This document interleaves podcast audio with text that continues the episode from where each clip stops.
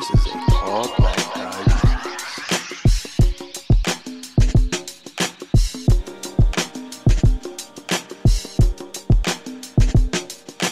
大家好，大家好，现在开始我们的文理 AMA，今天是第十二次，如果没记错的话，应该是第十二期。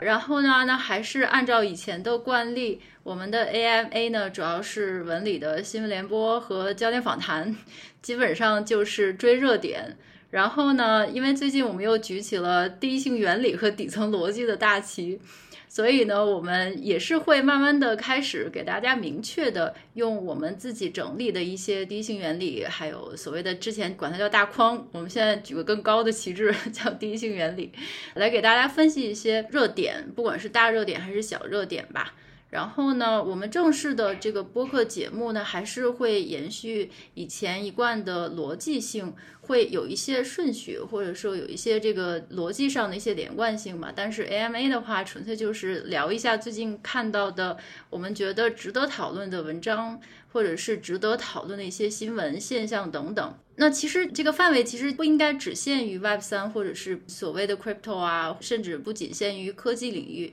因为这些。大框呢，其实还是可以覆盖很多新的现象的，包括最近的关关键的事件也比较多。当然啦，政治我们不讨论，我们其实在经济方面也有很多可以用我们的地心原理来讨论的。嗯，但是今天呢，我跟魏老师商量了一下，我们找了几个比较有代表性的新闻吧。虽然不是那种超级大热点啊，但是一般呢，我们会举起这个第一性原理大框来分析的热点，那肯定是至少是会影响一段时间，或者是里边有一些底层逻辑的热点。所以我们今天找了大概三篇文章，三篇新闻，后面我会放到 show notes 里吧。然后其中第一个呢，我们会讨论一下现在的很火的这个 AIGC，就是所谓的。这个 AI 人工智能生成内容，因为这个词儿现在很火，被大家誉为资本新宠。那么我们会通过分析这件事儿呢，然后给大家，这算再编一个框吗？还是怎么样？但是我觉得通过这个新闻可以给大家提一个我之前就非常非常关注的一个古早的理论，或者是对于金融，至少是金融市场上来讲一个非常重要的事情，就是叙事，就是 narrative 这件事儿。然后呢，我们会拿它来分析一下，就是注意力等等的这个方面第一性原理。然后我们后面还找了两篇，就是还有一篇就是 Bank of America，就是美银它最近对于比特币的一个叙事的一个新的怎么讲呢？一个新的叙事出现，但它其实不是新叙事，就是它最近呢根据比特币和黄金的相关性。然后呢，他们写了一篇研报，所以基本上大概意思就是说，这个相关性呢，现在又和黄金的相关性开始出现了比较明显的上升。那么，比特币现在呢，又有了对冲这个市场上或者是宏观危险、宏观这个风险的一些性能。其实这个就是一个特别典型的这个按照时间或者是按照就看时候、看菜下饭出现的这种 narrative，其实挺有意思，可以一起分析一下。然后我们还会再聊一下这个 Fan Token，因为这部世界杯马上就来了嘛。然后这个东西最近也是慢慢的有很多人在提，而且它的这个市场表现也非常的亮眼吧。所以我们就干脆聊一下这个东西，它到底是不是个新东西，或者说它会不会颠覆一些体育产业，或者是娱乐产业等等。嗯，好，那基本上今天就聊这几件事儿。当然了，如果我们聊完的早的话，大家可以提问题啊，就是想问什么都可以。嗯。魏老师有补充吗？啊，没有了。好啊，好啊，就聊这几个话题呗。我看大概，对，其实都跟叙事有一定关系，对吧？嗯，可以一个一个聊呗。嗯，好，好的，好的，好。那我们就先聊第一个新闻，或者说第一篇文章吧，或者是最近发生的一个现象，就是一个 AIGC，AI Generated Content。这个人工智能生成内容，因为这个词呢，现在基本上是变成了这个 VC 的一个新宠，或者说资本的新宠。其实源头还是从一篇这个刷屏文章吧，大概是上个礼拜吧，周末的时候有一篇文章，其实好多地方都已经转载了，叫做《超越 Web 三资本新宠 AIGC 的奇幻漂流》。这篇文章反正歌词大意就是当下高频关键词。就是在创业领域高频关键词哪家强，那就变成了从 Web 三已经变成了 AI，就众多一线硅谷的 VC 开始瞄准了 AI 的初创公司，然后也发生了很多很多巨额融资的案例，然后不断浮出水面。看到这个熟悉的标题、熟悉的剧情，如果还没有，就是不是刚刚进入职场或者不是刚刚进入这个领域的小伙伴，一看就知道，有经验的小伙伴马上就 get 到，这个是新一轮的 AI formal 就已经在眼前，已经开始上演了。那我看一下这篇文章，其实不是说这个 AI GC 变成资本新宠是从这篇文章开始的，其实源头还是红杉的那篇文章。就大概是九月吧，上个月红杉的官网上，他发表了一篇文章，叫做就是生成式 AI 一个创造性的新世界。嗯，我刚才发了个推，就是在我的 Twitter，就这篇文章的链接，大家一会儿可以看一下。就是我看了这篇文章之后，我就觉得这个文章简直就是 VC 制造叙事、制造 FOMO 的典范，就实在是太经典了。这篇文章，首先它有三个非常经典的特点，就首先。他给了一个标题党，或者是就是他给了一个就是标题党，或者是那些就是太长不读的我很 busy 的那些人一个非常喜闻乐见的一句话结论，然后这句话这一句话结论就是在开头就给你就给你扔出来，就是这个 AIGC 人工智能生成内容代表已经它已经代表了新一轮的 paradigm shift。就是它是一个新的范式转移已经开始了，这个就是一个一句话结论，大家其实就喜欢这种一句话结论，这是第一个特点。然后呢，他又埋了一个非常耐人寻味的，就是象征意义极强的彩蛋，因为这个作者呢有三个人或者是三位，前两位的是红杉的 partner，第三位就是 GPT Three，GPT Three 它明显不是人，它是一个就是那个 OpenAI 旗下的那种就是深度学习的语言预测模型。然后呢，它就相当于是这个彩蛋埋下去，大家一看，哦，这篇文章两个是人写的，一个是 AI 写的，那真的是很特别。再然后呢，他又在整篇文章中现场示范了，就是文章论点 AI 的那个强大能力。因为它这篇文章所有的插图都是用 Midjourney 生成的，就 Midjourney 就是一个 AI 生成的绘画插图。我们现在文理两开花的那个标志其实就是 Midjourney 生成的，所以就它就是那种我输入个关键词，然后我就可以得到一张特别美的插画，就又有创造性，然后又画的这个技巧度极高。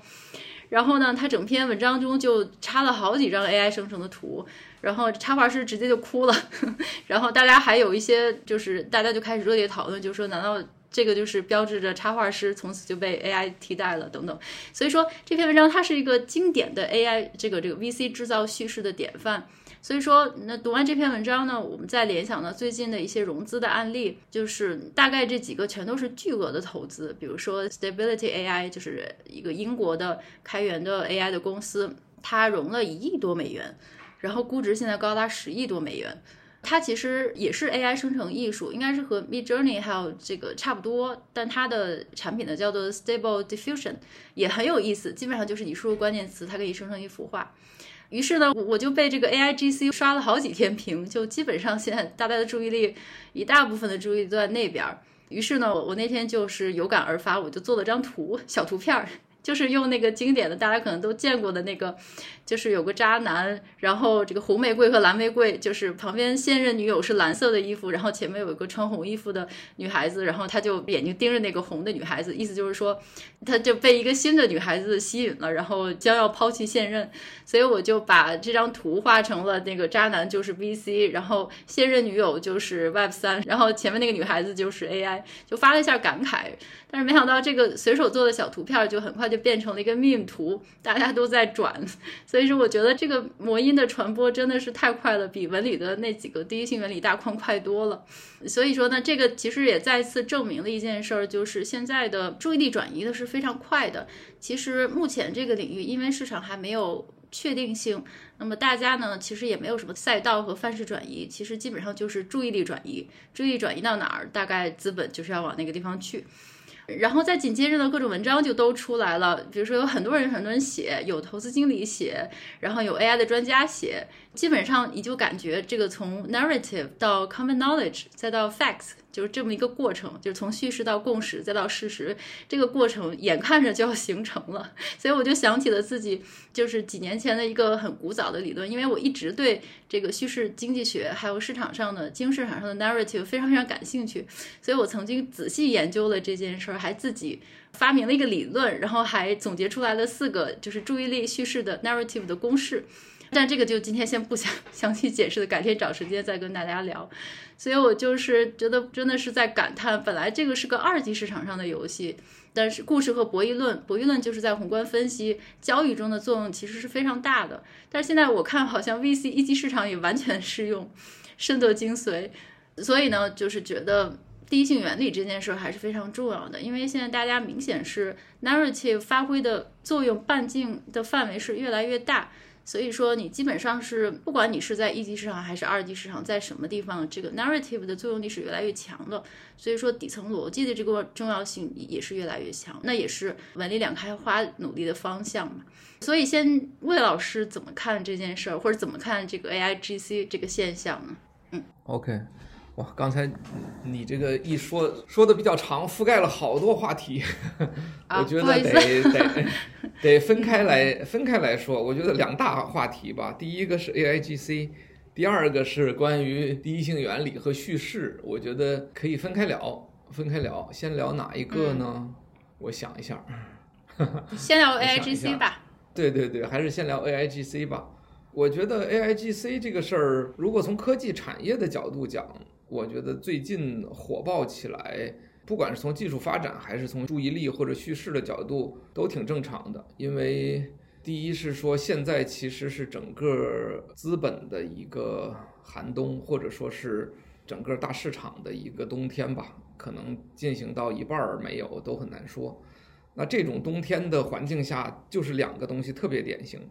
第一个东西就是过去这一段时间里讲的东西。或者说 narrative 就通通不 work 了，对吧？因为如果过去一年或者两年里讲的东西 work 的话，那这冬天是怎么来的呢？对不对？一定，所以过去一两年讲的东西一定不 work 了，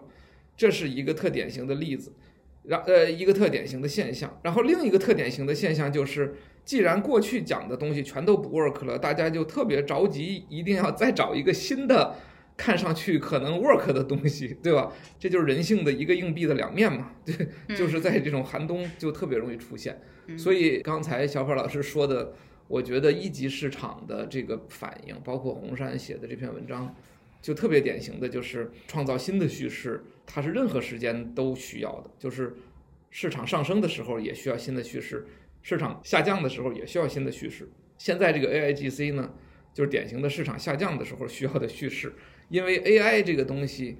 大家如果是从比如二零一五年左右开始有留意这个科技行业的这个市场的话，就会感受到，其实那个时候还是 AI 比较火的时候，就那个时候其实 AI 是顶峰，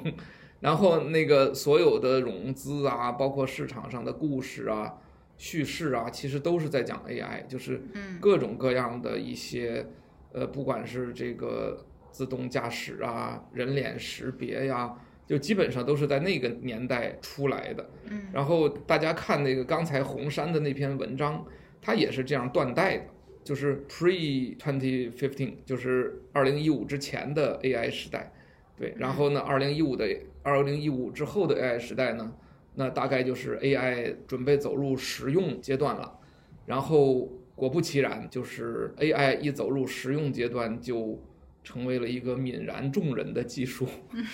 就是除了摄像头、人脸识别或者图像识别之外，就没找到什么其他的真正有效的运用，对吧？因为从那个时候开始，自动驾驶或者什么，那还都太早了。因为到今天，你看，从二零一五年到今天，都过了七年了，这个自动驾驶与 AI 相关的东西，可能也就刚刚开始。对，所以其实 AI 就是从二零一五年的那个顶峰。崩塌过来，一直到了现在，然后这二零一五年到现在什么东西火了呢？那就是 crypto 和 Web three 嘛，对吧？就是就是这个东西火了。所以包括原来我们考证过啊，就是因为 Web three 这个词儿呢是 Gavin Wood 最早发明的，嗯，然后呢，它实际上应该是上次我考证完了，有点记不住了啊，应该就是二零一五年发明的这个词儿啊。就是二零一五年发明这个词儿，我记得好像是啊，特别精确的时间记不住了，所以其实就是个轮回，就是七年是不是应该叫七年之痒？就是七年了，然后然后这个 Web3 Crypto 经过好几个大轮，嗯，这下子终于受到不管是美联储的一记重锤，还是全球经济的下行，反正这个叙事终于讲的不是太利索了。那么 AI 呢？哎，技术上又有了一些新的突破，不管是 AI 的 gaming 啊，还是 AIGC，哎，到了一个什么呢？到了一个技术成熟期，就有点像这个。就是 Gardner 一直推的这个 Hype Curve 嘛，对吧？就是哎，可能到了一个成熟期，又可以做一个新的叙事来讲了。所以我觉得，其实 AIGC 这个过程就特别典型的就是所有的行业周期或者是科技进步的这个 Hype Curve 的这个模型，就是这么一轮一轮的来啊。今天大概就轮到 AIGC 了啊，或者说轮到 AI 相关的东西了，就像那个。所以为什么那个小炮老师当天晚上随手画了那个 meme 图，一下子受到大家的追捧，然后经常也变成刷屏图了呢？对吧？就是这个事儿，以前跟小炮老师也聊过，就是就是因为这个就是典型 meme 图。嗯，换句话说，新人胜旧人的这个 pattern，这就是人性，就是人性的特征之一。所以这张图你。哎，反正只要冠安上三个角色，就是有一个人到处看，另一个人是看过的，然后还有一个是刚看见的，大概就这个意思吧。我这么总结，就是这张图永远在任何时间永远成立，就是我们只要找对那个角色。嗯，所以我觉得 AIGC 现在就属于这么个典型的逻辑。然后从这个内容本身来看呢。我觉得其实也呼应了现在整个社会发展的，就是科技发展这个逻辑。因为其实，在前些年，就是 crypto 或者 Web3 所带来的这个科技发展的思潮呢，其实本身就有很多所谓，比如说我们将来是不是生活在元宇宙当中，然后这个什么硅基和碳基的文明，对吧？如何过渡或者如何矛盾竞争？然后未来人和机器人会不会平权？会不会在一个虚拟世界当中成为平等的实体，对吧？这个咱们在文理里边不是也聊过好多次嘛？对，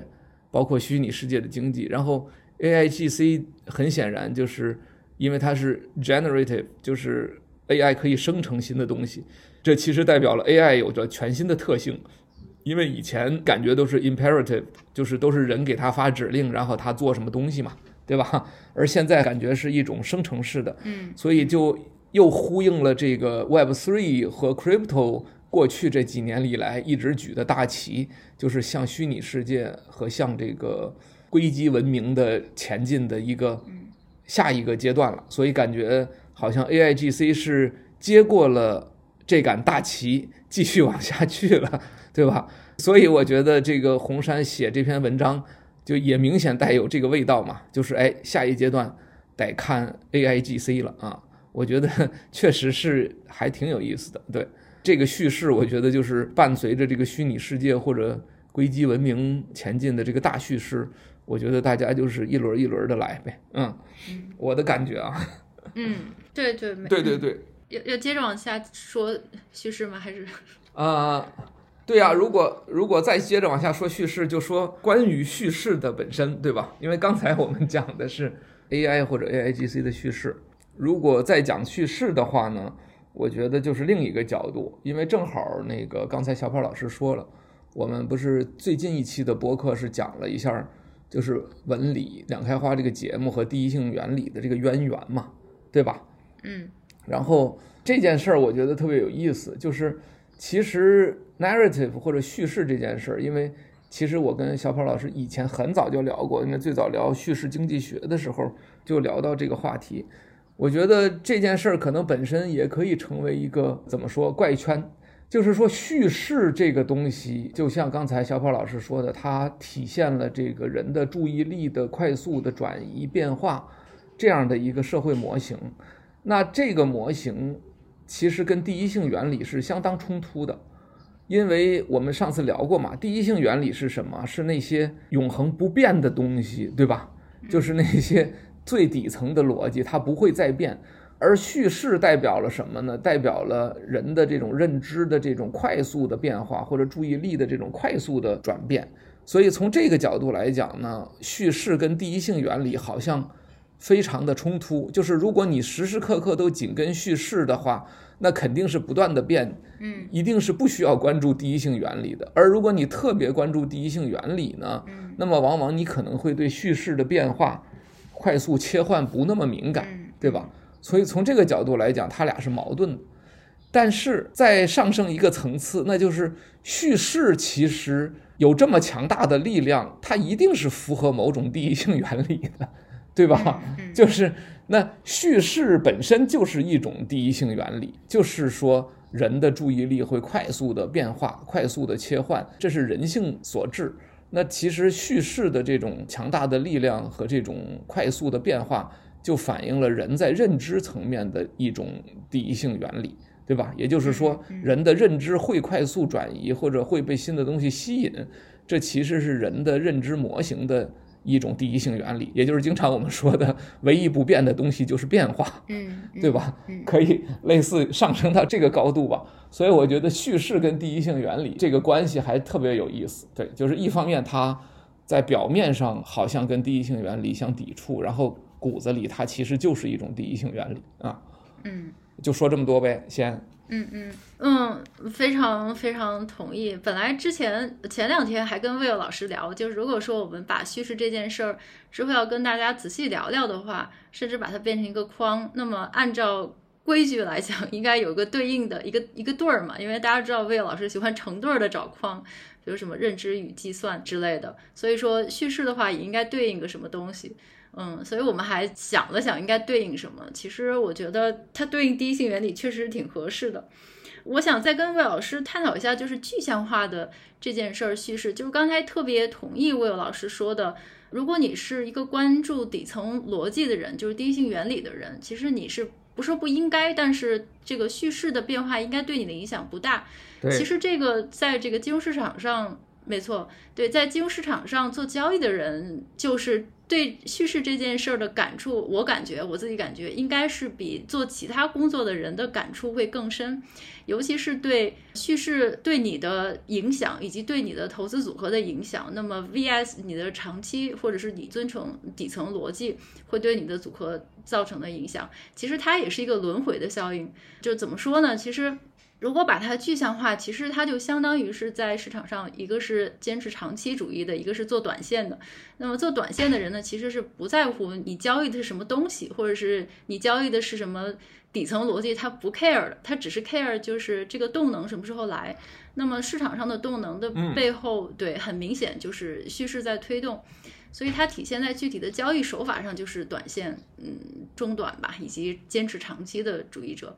所以说，大家因为可能没有，也许不是在金融市场上天天盯着金融市场，可能没有专门研究过这个叙事这件事儿。但是我是曾经仔细研究过，因为确实是在大家如果有印象的话，其实就是零八年之后这件事儿呢，它其实已经越来越对你的金融的职业生涯或者市场的这个。动态呢，起到更大的冲击作用，它相比前十几年，它的这个叙事的作用是越来越大，就是因为零八年之后整个市场的呃这个逻辑发生了变化，所以我就曾经仔细研究过这件事儿，还研究出一套外力邪说吧。因为金融市场上其实 narrative 这件事儿在金融市场上是一个特别特殊的存在，就是说它看不到摸不着，但是它是推动整个金融市场的一个最大的动力。就当然，大家可以翻译成叙事，也可以把它叫做故事。它其实就像 Will 老师说，它不是一个客观的存在，它是一个人类的主观的解读。但是这种主观呢，主观的变化又往往推动了这个市场的所谓现实世界中的市场的变化。嗯，所以说无论是在交易还是投资中，大家经常听到啊，我们要关注一下市场的叙事。你的意思就是说，你要听一下市场现在在讲什么故事，这故事讲的强还是弱？所以说呢，就是实际上这个具体的内容，我们以后专门单独录一期，仔细跟大家聊一聊这个叙事这件事儿的前因后果，以及它其实在历史的各个阶段，其实它都有发生过作用。那么我们在市场上其实听故事呢，就是市场的这些 narrative 语情，其实也就是我们理解某个公司或者是某类资产它到底有什么价值的一个最主要的方式。其实我们所谓的理解价值，其实就是在听它背后的故事。如果你这个故事你认同的话呢，那么你是认同它的价值的。就是它是我们了解这件事儿或这个资产它到底有没有价值的一个主要方，甚至是唯一方式。你只能通过理解这个公司的故事，因为市场不是通过数字运转的。这个数字是本身是冷的、客观的，没有任何意义。但是对于数字的解读和数字翻译成的叙事，以及专家对它的解读以及评论，那么以及市场上对专家的解读或者是结论的能不能达成共识，这个才是真正的推动市场发展起来的一个重要的因素。因为人类会把它转化成一个可理解的故事嘛，数字是没意义的，但是故事是有意义的。因为有了故事，你理解了它，你才有主观能动性，我们才会行动起来。那么只要你行动呢，它就会最后会作用于客观的存在。所以说，在市场上，它就是市场的波动。那么就这件事儿呢，其实不是我发明的理论。那有很多经济学家，包括罗伯特·席勒老师，刚才魏老师提到的，他已经把它写成一本书，就叫《叙事经济学》。但是呢，他是从理论上来讲这个 narrative 这件事儿是怎么会是怎么影响市场上的这个 behavior，大家的行为。但是他并没有从实操的角度上告诉你，就什么样的 narrative 你需要注意。作为一个市场实操者的话，那么你总结能总结出什么规律来？这些规律其实经常在市场上做交易的人是其实是很容易总结出来的。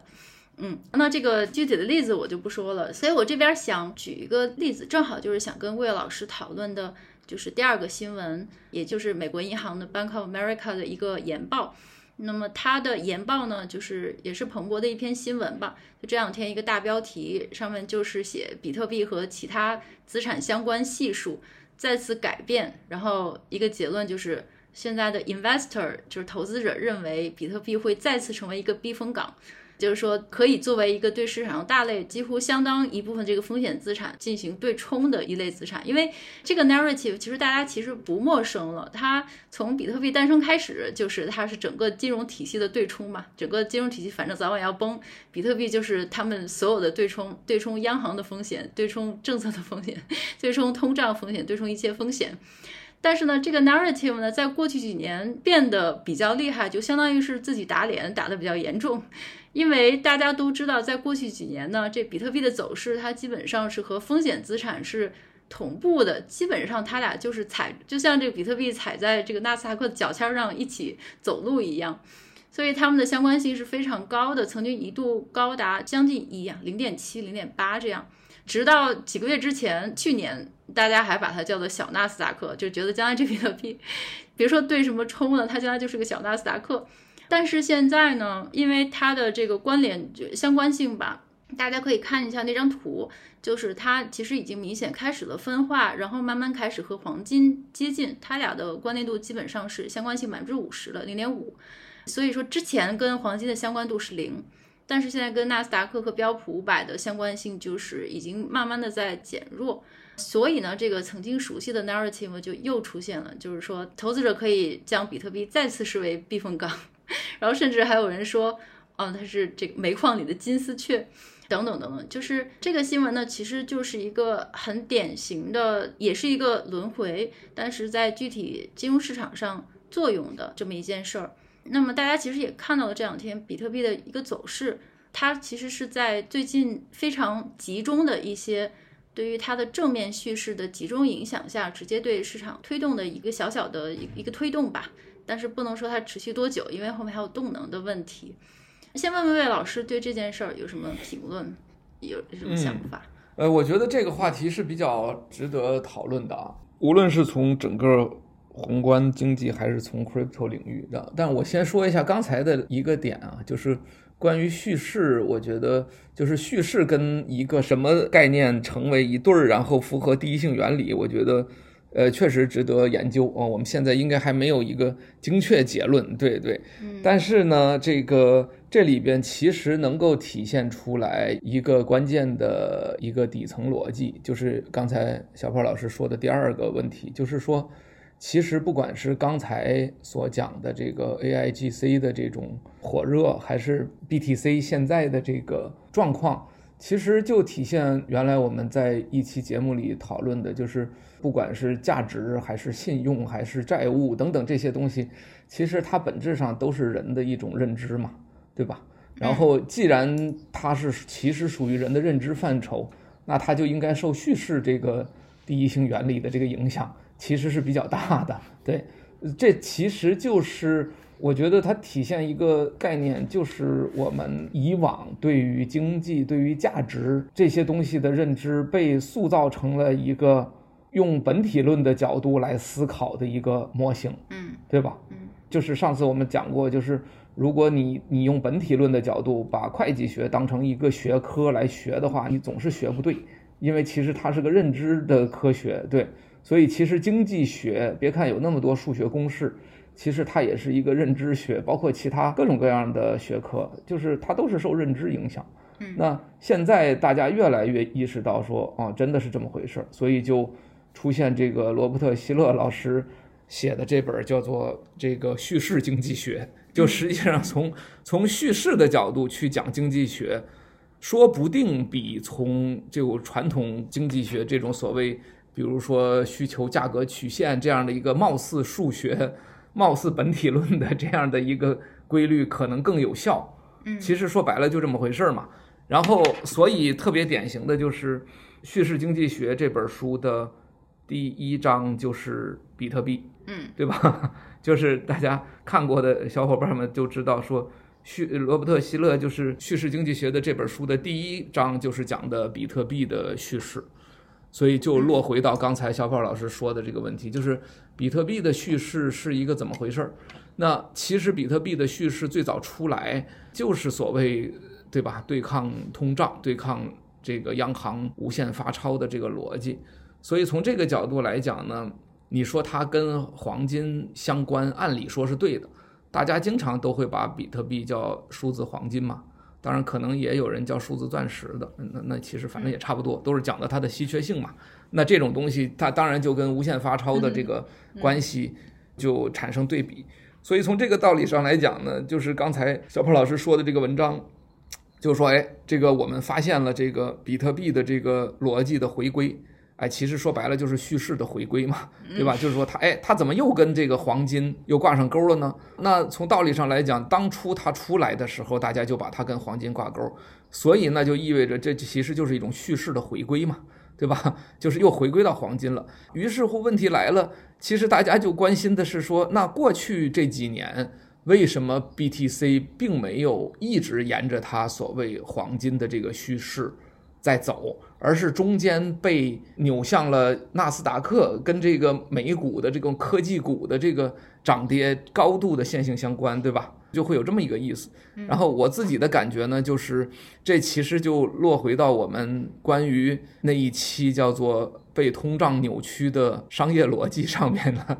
对吧？就是其实 BTC 虽然是本质上应该是个黄金的叙事，但是因为通胀实在太厉害了。就是真的是那种三次方上涨的那个货币供应量，那导致其实有很多东西的叙事其实也会被改变，因为货币是个最大的推手，导致叙事也会变化。所以 BTC 这种所谓抗通胀，它既然有抗通胀的能力，那它价格必然就要势必要随着通胀而上涨。那这个上涨的幅度跟美股科技股上涨的幅度相同。那按理说这不是一个什么特别怪异的事情，对吧？因为其实大家都会要上涨，那上涨幅度相同，无非就是水太多了，就是鸡犬升天了嘛，就是大家都一样了。所以从那一段时间来讲，其实被这个超级大放水所扭曲的逻辑呢，其实就掩盖了 BTC 跟风险资产之间的差异，把它扭曲成了共同涨跌的同样的一个东西了。我觉得这个特别体现就是。在这种超级大水漫灌的情况下，其实很多东西的这种底层逻辑会被扭曲。那从现在的角度来讲，为什么我会这么说呢？是因为大家看到最近这大概半年的时间，就是刚才小跑老师提的这篇文章所说的，就是 BTC 它在明显的货币回撤的情况下，它似乎恢复了一些黄金的特征，也就是说。它随着货币回撤的这个暴跌的这个速度，在最近稳定下来了。那这件事情其实就跟美股和我马上就要讲的以太坊 ETH 就形成了一定的对比。也就是说，在货币回撤的情况下呢，不同类的风险资产，它们就慢慢就体现出了自己的本性。比如说美股毕竟是高风险资产，尤其是那些科技股。高风险资产，所以货币回撤的情况下，他们就暴跌的特别厉害。嗯，但是因为 BTC 它的叙事从来也不是这个像美股这种高科技、高增长或者高风险的这种资产，所以它就慢慢回归了一个它自己原有的一个叙事，就是似乎有点像黄金那样稳定，对吧？那这件事情呢，其实大家通过 ETH 的涨跌就可以看出来。我记得我们前几期聊天的时候聊到过很多次，就是以太坊这个公链，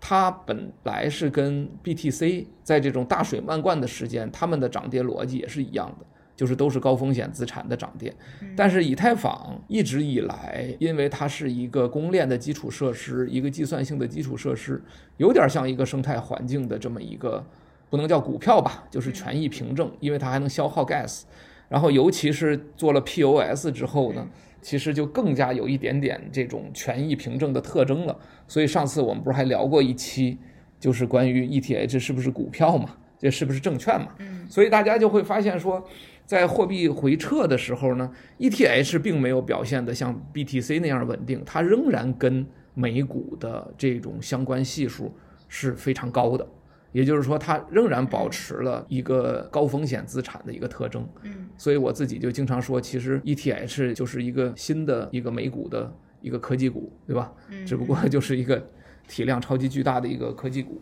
所以从这个角度来讲，就看出来说，这一个东西的叙事，它大概率还是可能会回归的。就头两号的公链，在原有的这个市场放水的情况下，他们两个表现一样。但是货币量一旦回撤呢，它们两个体现出来就有差异了，所以反而呢，就是这个体现出来就不同了。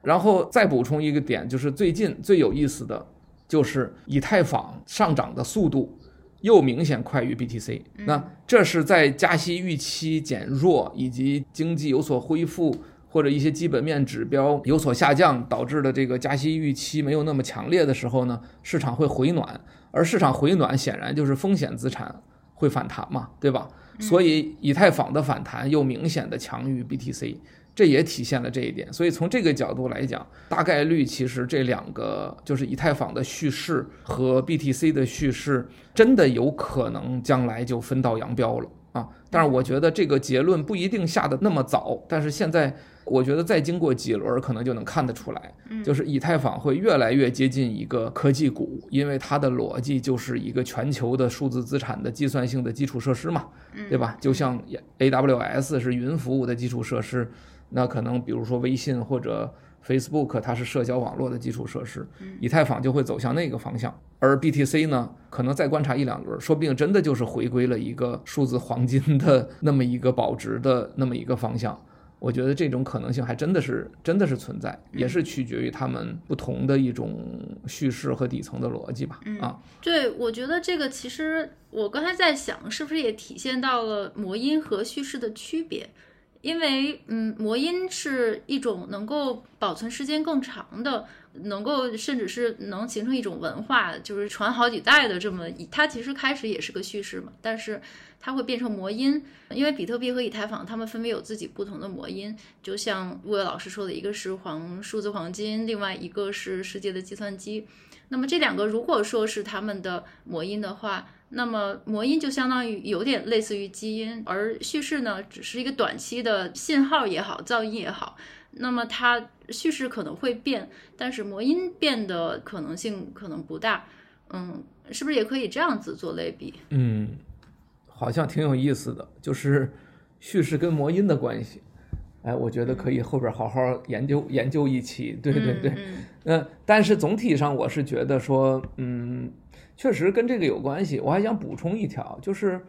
魔音它可能相对而言确实更稳定一些，它可能看到的一些不变的东西确实会更多一点。比如说，我举个例子啊，因为我们原来不是把魔音和结构对应起来嘛，对吧？嗯，它们是一对儿的概念。实际上，从道理上来讲，如果真的是说，比如说以太坊会消耗消耗 gas，因为你你就像你就像石油一样，你将来会会使用。那么从这个角度来讲呢，它是一个纯真正使用的逻辑。但是如果在这个角度上，其实你说它的价格会随着使用量增加而增加吗？这个逻辑其实是不太对的，对吧？因为我们日常的消耗品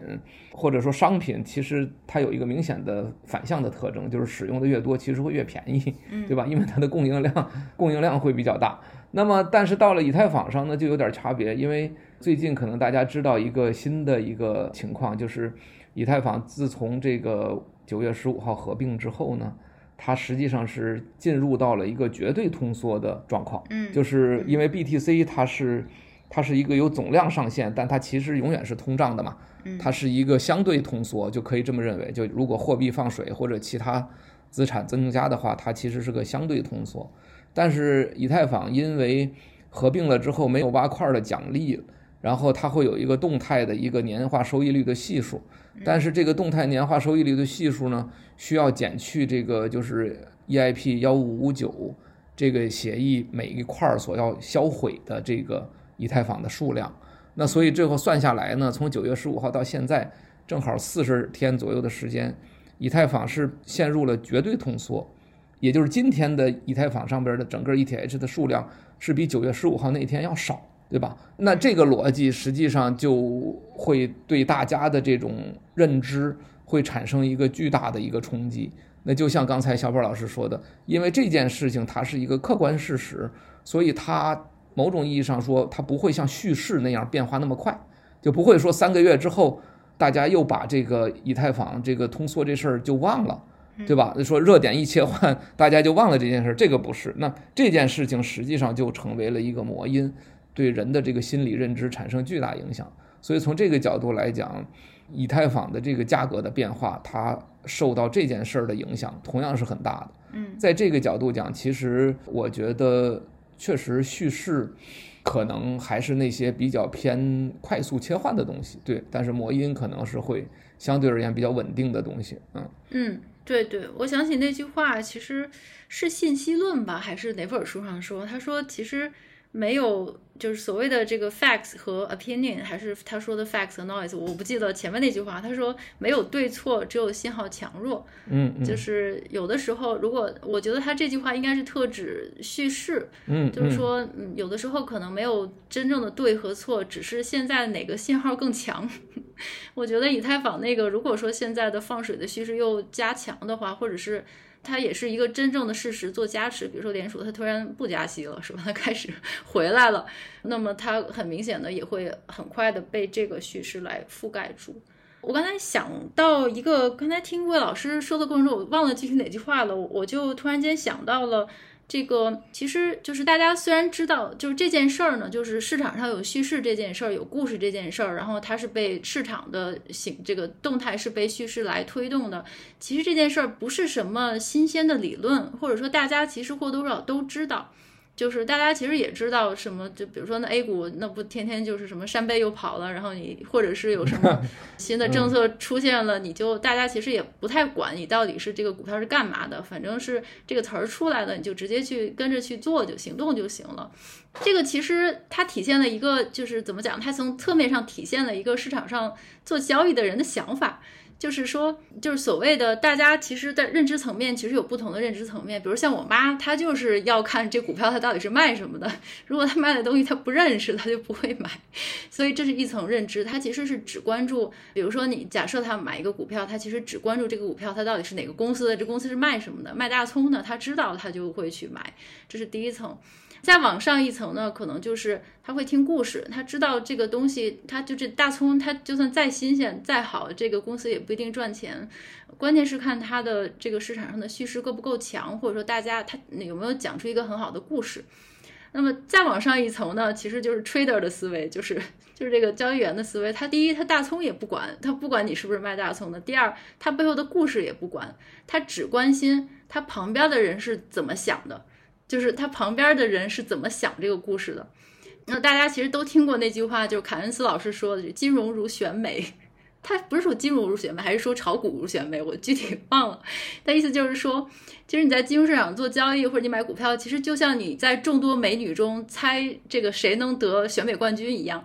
就是假设你在众多美女中你猜对了谁是冠军，你就可以得大奖。那你该怎么猜？就大家可以想想，你应该怎么猜？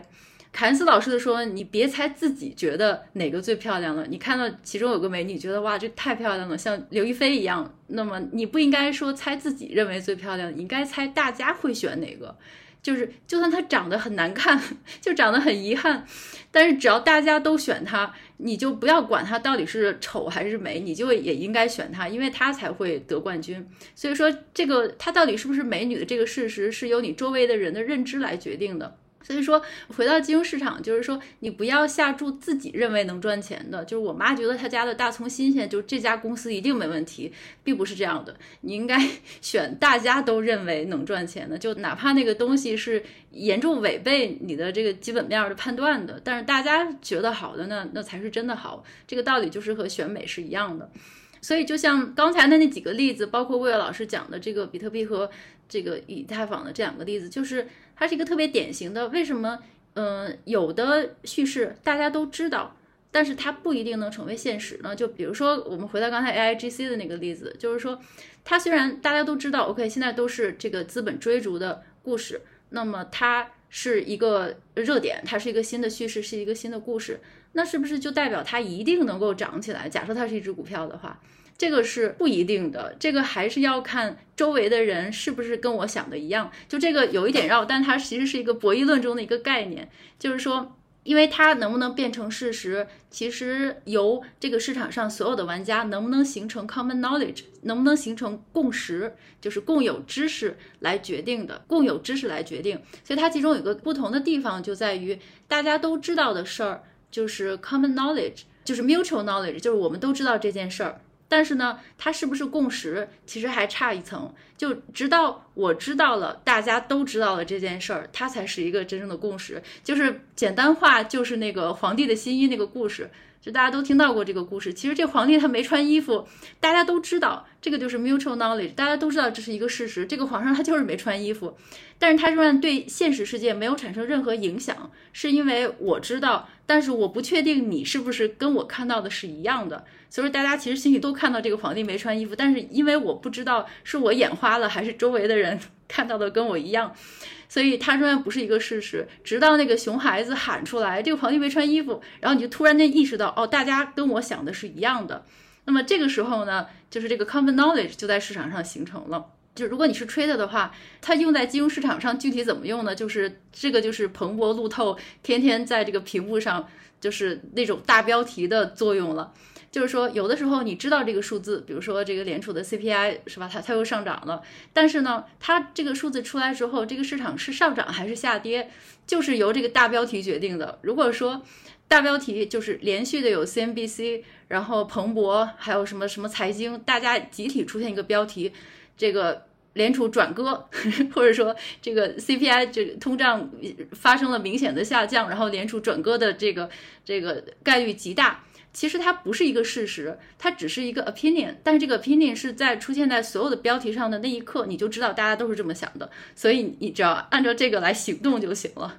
其实这个也是一个挺有意思的，可以一起探讨的一个地方，它还是挺有意思的，跟博弈论相关。就像刚才那个比特币，最后再说一句，就是比特币跟那个相关系数的那个新闻。其实它不一定变成事实，是因为现在明显就是比特币虽然现在有点动能，但你仍然不能确定它能不能持久，是因为这个叙事就是跟黄金相关的这个叙事，它现在处于一个情绪是正面的，但是它高度分散，它注意力比较分散，就不是说这个集中的这个所有的这个财经头条集中报道，就是这个比特币相关已经到零了。他并没有这样，就是，但是虽然他的这个情绪是正面的，但是他的这个注意力是比较分散的，所以在这个时候呢，是还是谨慎的，就大家在谨慎前行，直到是注意力又集中，然后情绪又高涨，这个时候才是一个，就是大家一致行动的那个点。嗯，对对对，所以就这个就插一句，就是具体在市场上的人他都是怎么想的。嗯嗯，还是挺有意思的，可以以后找时间来接着探讨。嗯嗯，魏老师什么评论？对对，我这么说吧，就是其实刚才小宝老师通过 这一段聊天，大致上其实把前一段时间他发的那篇文章，其实也是一个古早文了，但是是系统性的论述叙事啊、市场情绪啊、交易心理这个东西，基本上描述了一遍。我我是觉得，其实还是建议大家先去看一下那篇文章呗。因为那个文章其实写的其实比较长，然后因为最近小跑老师附带了那个 meme 图啊，所以那个文章还真的有一些流传啊。因为我看到那个包括深潮，就是这个我们这个区块链的一个比较有名的媒体，还还主动转载了那篇文章。我觉得那篇文章其实写的蛮好的，核心的要点其实就是也总结出来就是。关于这个 mutual knowledge 和 common knowledge 的这个区别，我觉得这件事儿其实是蛮有意思的。就是也许有可能他真的就总结出来叙事这个第一性原理的这个逻辑到底是什么啊？这当然不一定，我觉得可以想一想。嗯，对，这是一个点。另可以再讨论。对对，另一个我是在想想到一件事儿，就是其实呃，我们前面聊了第一性原理，但其实有很多东西。有很多的这种，比如认知层面的第一性原理啊，或者是系统层面的第一性原理啊，若干个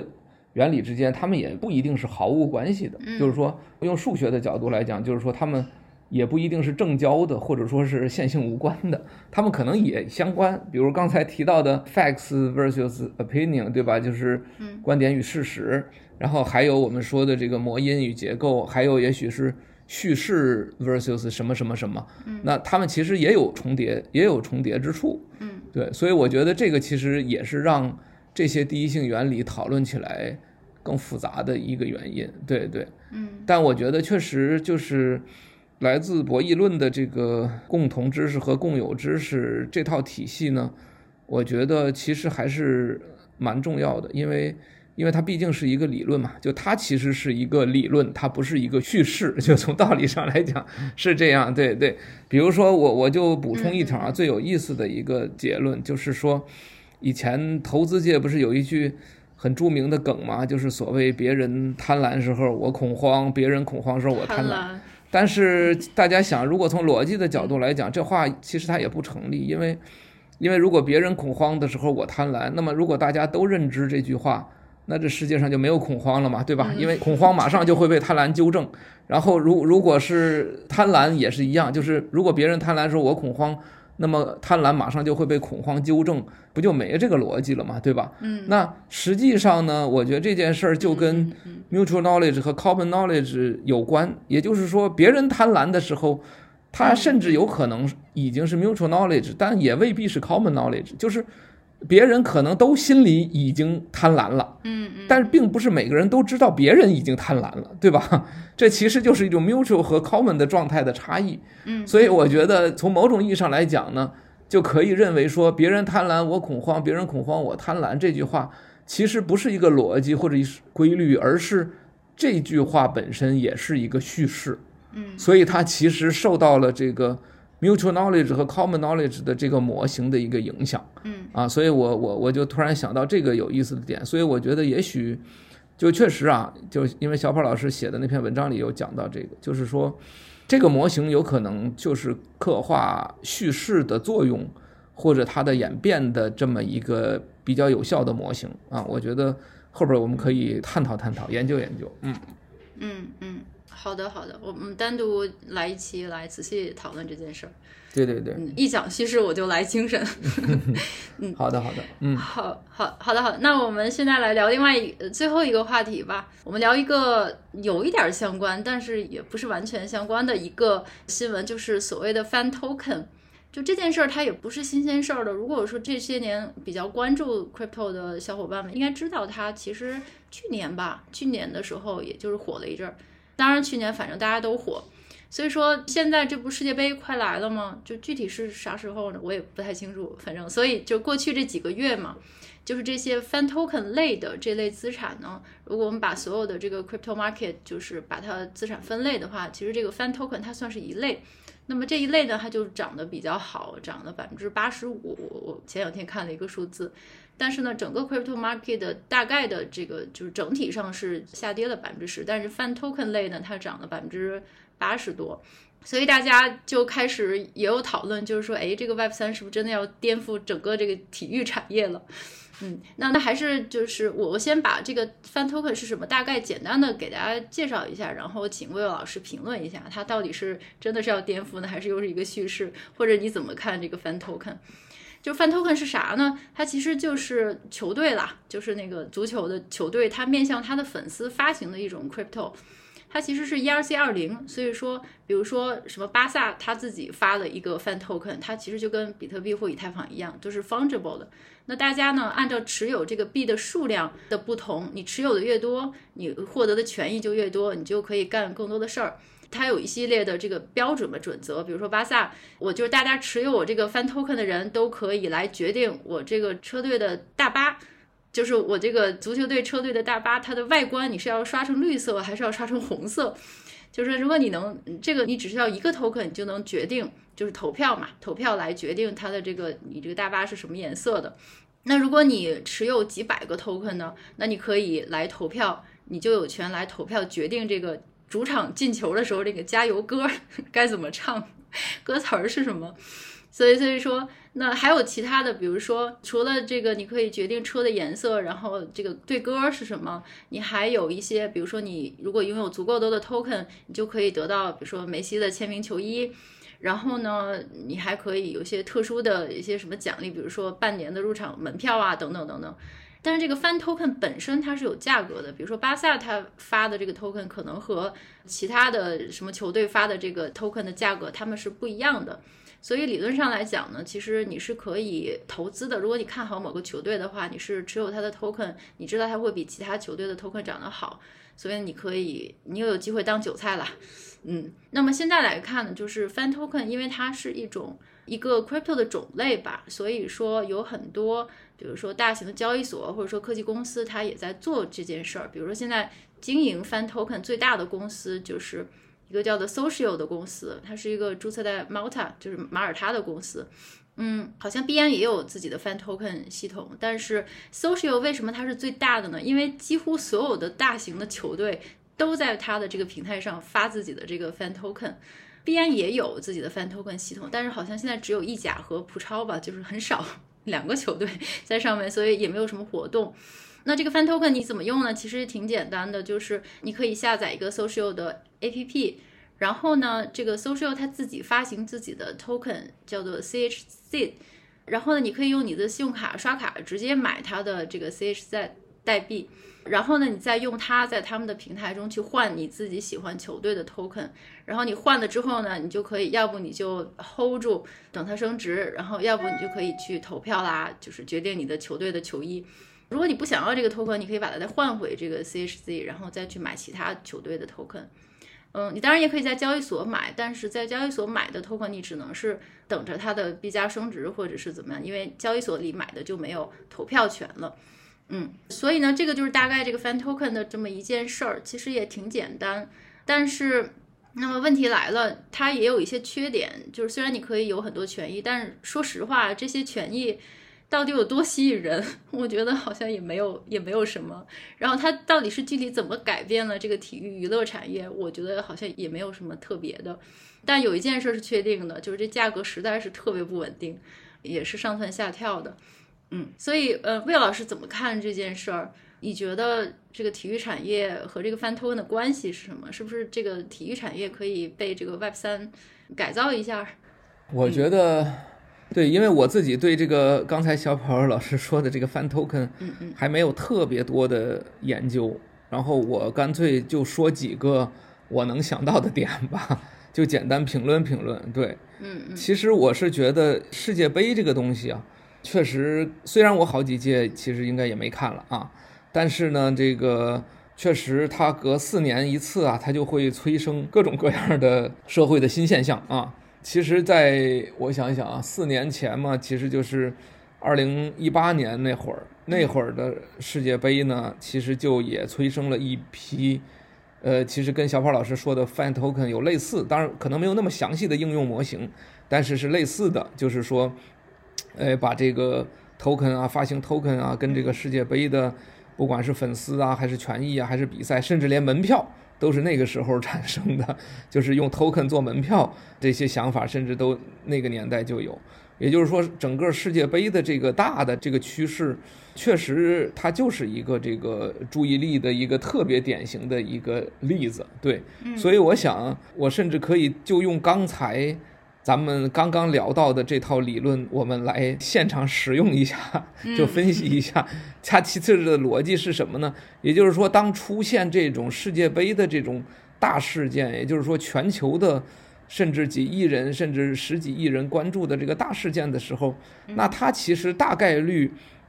是一个从 mutual knowledge 转向 common knowledge 的一个很好的一个机会。嗯，就你知道，就每个人都知道有世界杯这件事儿是很简单的，但是每个人是不是都知道别人也知道世界杯？嗯，那这件事儿就不一定了。但像世界杯这么大的影响力的事情，它就一定会很容易达到刚才说的第二条嘛，就是我肯定知道你也知道世界杯，对吧？嗯，所以你把任何这种不管是 fan token 还是呃其他的一些技术功能。赌博啊，等等，博彩，对吧？博彩其实也是一个很重要的一个点，就是把这个事情叠加到世界杯之后，它就容易形成别人也知道，所以你就自然就可以利用这个逻辑去其中去做你的想达到的目标嘛。我觉得特别，这个是个特别典型的。然后甚至还可以讲一个小八卦，当然这八卦可能稍微有点儿扯得有点远，或者有点冷知识啊。就是说，因为其实每每到世界杯嘛，这个博彩就会很，它这个行业就会发展的很兴旺那么一段时间嘛，对吧？然后呢，那个用区块链，因为区块链它是个透明的全球化的网络，又没有身份，所以用这个东西来做博彩。它就也是每四年它就会热闹一次，对吧？这个比 Fan Token 的这个历史还要悠久啊。然后呢，最有意思的就是呢，这个 Uniswap 的这个联合曲线的这个算法，我以前普及过很多次啊，但可能在我们的节目里没聊过。就是说，联合曲线的这个算法呢，最早就来自于博彩公司，它就是一个为了让大家快速成交。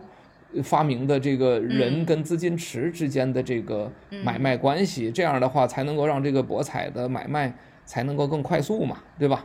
那所以呢，这个这个 Uniswap 这个联合曲线其实就是一种博彩的算法。然后最逗的就是呢，这个 Uniswap 这个系统呢，也就是这个作者呢，他也是就在四年前的，恰好是在从世界杯之前到世界杯期间那段时间里来写的这个。Uniswap 的这个系统啊，当然这个我们不能说它一定就有绝对的关系啊，但是就是 这件事儿变得特别有意思，就是四年一个轮回，好像就是随着世界杯的这个过程，很多的东西也都在这么波浪式的在发展，反正我觉得挺好，挺好玩的。对对对，这这是一个啊，另一个呢，我这个借着刚才小胖老师说的这个 Fan Token 的这个模式呢，也这个贩卖一下私货。就是因为小普老师刚才说到这个 Fan Token，可能一开始应该还是都是这种一个 ERC 二零的 Token，因为大家了解我们原来聊的话题都知道，就是我带领团队做了一个这个 ERC 三五二五的这个协议嘛，它最大的特点就是兼具有 ERC 七二幺和 ERC 二零的特征，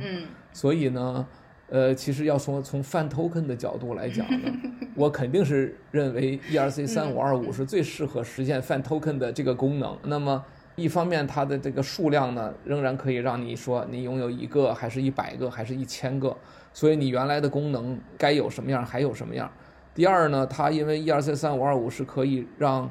一个智能合约里发行出很多不同类型的 Token，所以其实做一个 Token。就可以实现好多个 Fan Token，这样技术上也方便，对。然后第三呢，因为 ERC 三五二五呢，因为有这个 NFT 的这个特征，也就是它跟七二幺兼容，所以它完全可以做成一张卡或者一张图片那样，有它的底图，还有上面的数字，甚至那个底图，就像刚才小跑老师说的，你拥有多少个 Fan Token，你可以决定一辆大巴刷成什么颜色。那在 ERC 三五二五里很简单，就是。你可以决定说你拥有多少个 Fan Token，你持有的这个 Token 的底图变成了个什么颜色，或者变成了个什么特殊的图案，就像这样的东西都会很有意思啊。所以我觉得其实，因为现在实际上确实有这样的一些团队，就是做足球的一些叫做类似于 Fan Token 吧，但也许不这么叫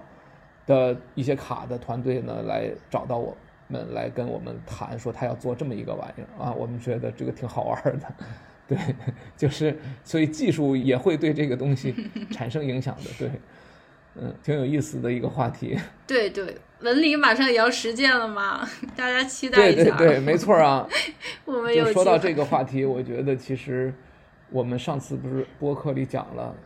我们也要文理也可以发一个这种 SBT 以及后续的一些 NFT 的 token，有可能也会利用到一些相关的特性。对。可以让大家亲身体验一下这个用三五二五做成 token 的 SBT 是什么感觉？对对对对对，嗯，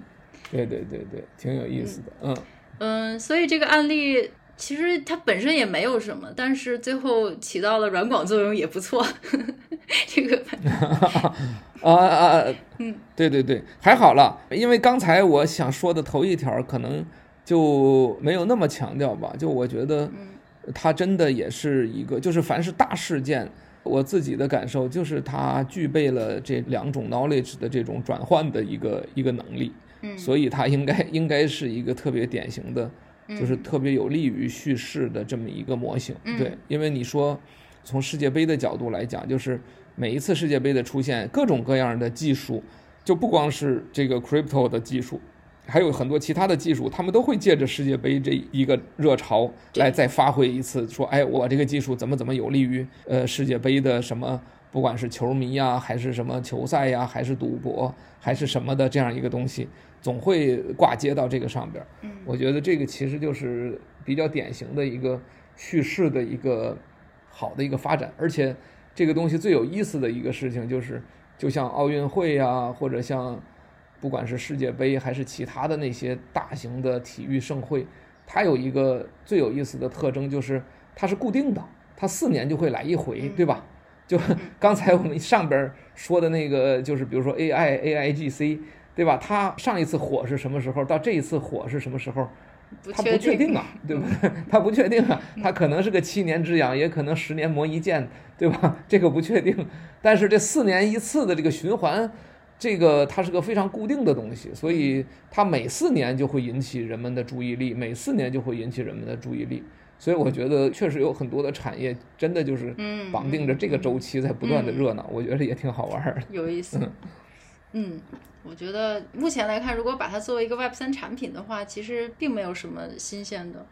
但是确实有可能。对，被这次的热潮变成一个 common knowledge，然后大家可能会带来一些不一样的叙事之类的。对对对对，嗯。啊、呃，那今天的新闻就差不多聊到这儿，然后这边也做个小预告吧，就是因为我们上次聊到了我们的这个第一性原理，但是并没有仔细跟大家来讲我们之前文理的所有节目中总结出来的这些所谓的大框，比如什么计算与认知。然后这个灵魂三问等等，就是我们之前提出过的所有的概念，它到底跟第一性原理有什么关系，以及它我们能用它在就是现实的世界中或者工作中能够做成什么事儿？那这个其实没有仔细的跟大家聊过。那我们下一期播客吧，会把它仔细再跟大家讨论一下。嗯，就这七个框究竟和第一性原理的关系是什么？嗯。然后呢，我们之后的这个文理呢，可能就会更加关注在这个第一性原理上，多帮大家总结一些可以利用的，然后能够在实际生活中或者工作中 用到的一些底层的逻辑。嗯嗯，好，嗯，好啊，好啊，可以。我看今天差不多，也就这样。预告就到这里。对，好啊，那那今天也挺晚的。那么就先放大家回去休息吧。嗯，好的好的，嗯，今天就先这样，嗯嗯，好，好，好，谢谢大家。好，嗯，拜拜拜拜。拜拜。